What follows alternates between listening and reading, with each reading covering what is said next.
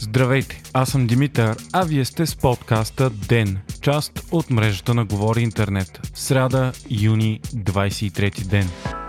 Служебният вътрешен министр Бойко Рашков с нова доза скандални разкрития. По негови думи, в някои от населените места в област Смолян е оказван безпредседентен натиск за кого да гласуват гражданите. Той е бил информиран от областния управител, че се организира купуване на гласове по всякакъв начин. Един от тях бил, че хората може ли да получат дърва за огрев от определени горски стопанства, единствено ако докажат, че са гласували правилно.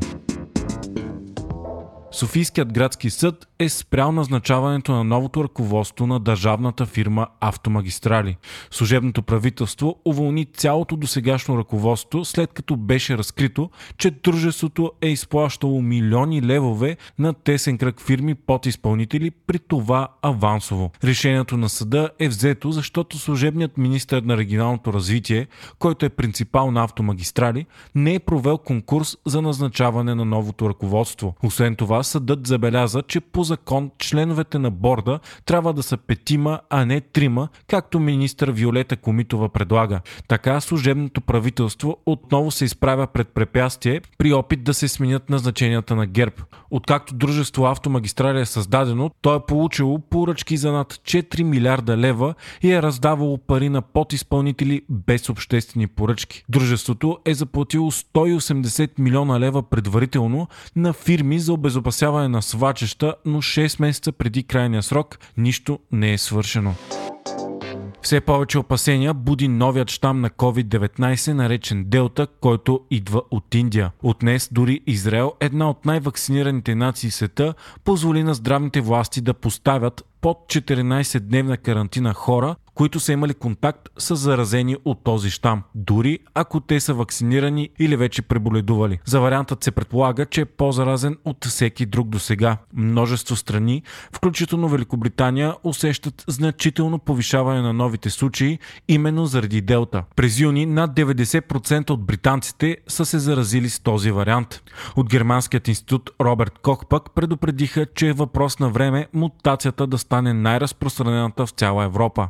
Все още се събират научни данни за Делта, но сигналите към момента са обезпокоителни. Здравните експерти на острова отчитат, че болните от тази мутация имат по-голям шанс да бъдат хоспитализирани, сравнено с другите мутации. Освен това, вариант Делта има по-различни симптоми. До сега за сигурен симптом на коронавируса се смяташе загубата на мирис и обоняние, но при Делта мутацията най-често срещаните са главоболието, хремата, болките в гърлото, температурата и кашлицата. Тези симптоми приличат повече на обикновена остро протичаща настинка, поради което много заразени не предполагат, че могат да са болни от COVID-19.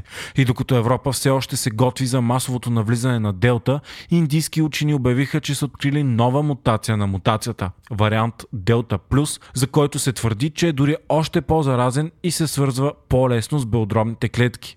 Има опасения, че той може да е по-устойчив на досегашните лечения и вакцини, но все още е рано да се установи.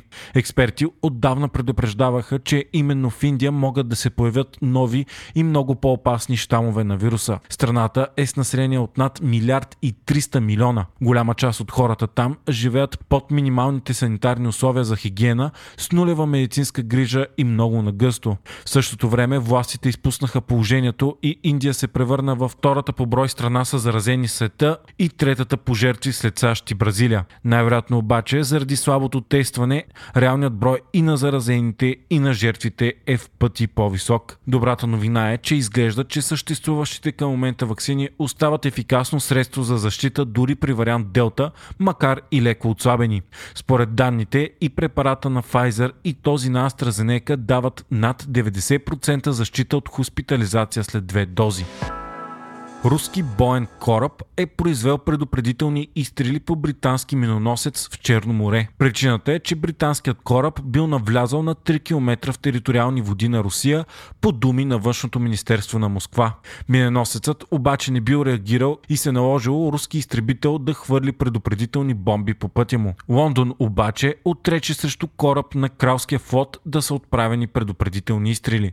Според британските власти, руснаците са провеждали учения на оръжени военни системи и са предупредили предварително за дейността си. Освен това, от Лондон твърдят, че не са навлизали в руска акватория. Причината е, че миненосецът реално е бил в района на анексирания остров Крим. Според международната общност, обаче това все още е територия на Украина, а не е на Русия, тъй като анексия така и не получи широко международно признание. В момента в териториалните води на Украина се води многонационално военно обучение, също което Русия остро протестира и твърди, че подсилва напрежението в региона. Председателят на Европейската комисия Урсула фон дер Лайен значително втвърди тона към Унгария, след като тя прие закон, забраняващ образователни програми и дискусии на тема хомосексуалност в училище. Законът може да доведе и до сериозна цензура на множество филми, книги и други. Фон дер Лайен заяви, че този закон е срам и няма да бъдат правени компромиси с Унгария. Група от 14 държави членки на Европейския съюз подписаха декларация срещу новоприятия закон, като България не е една от тях. Страните са възмутени, защото смятат, че закон е хомофобски и е груба дискриминация спрямо хората с различна сексуалност. Това и не съответства с ценностите на Европейския съюз и хартата на основните права на Европейския съюз. Вчера пък УЕФА отказа да освети стадион Алианс Арена в Мюнхен с цветовете на дъгата за днешния матч между Германия Германия и Унгария. Въпреки множеството призиви от организацията казаха, че са политически и религиозно неутрални. Въпреки това в Мюнхен много обществени сгради ще бъдат оцетени с цветовете на дъгата в знак на протест срещу унгарския закон. Това ще направят с стадионите си и различни немски клубове по време на матча. Непосредствено преди него пък ще бъдат раздадени хиляди знаменца с цветовете на дъгата на запалянковците и се очаква играчи на Германия да излязат на терена с така оцетени ленти на ръцете си. Заради това премиерът на Унгария Виктор Орбан отмени пътуването си до Мюнхен, където трябваше да гледа матча. Вие слушахте подкаста Ден, част от мрежата на Говори Интернет. Епизода водих аз, Димитър Панелтов, а аудиомонтажът направи Антон Велев. Ден е независима медия, която разчита на вас, слушателите си. Ако искате да ни подкрепите, можете да го направите ставайки наш патрон в patreon.com Говори Интернет, избирайки опцията Денник.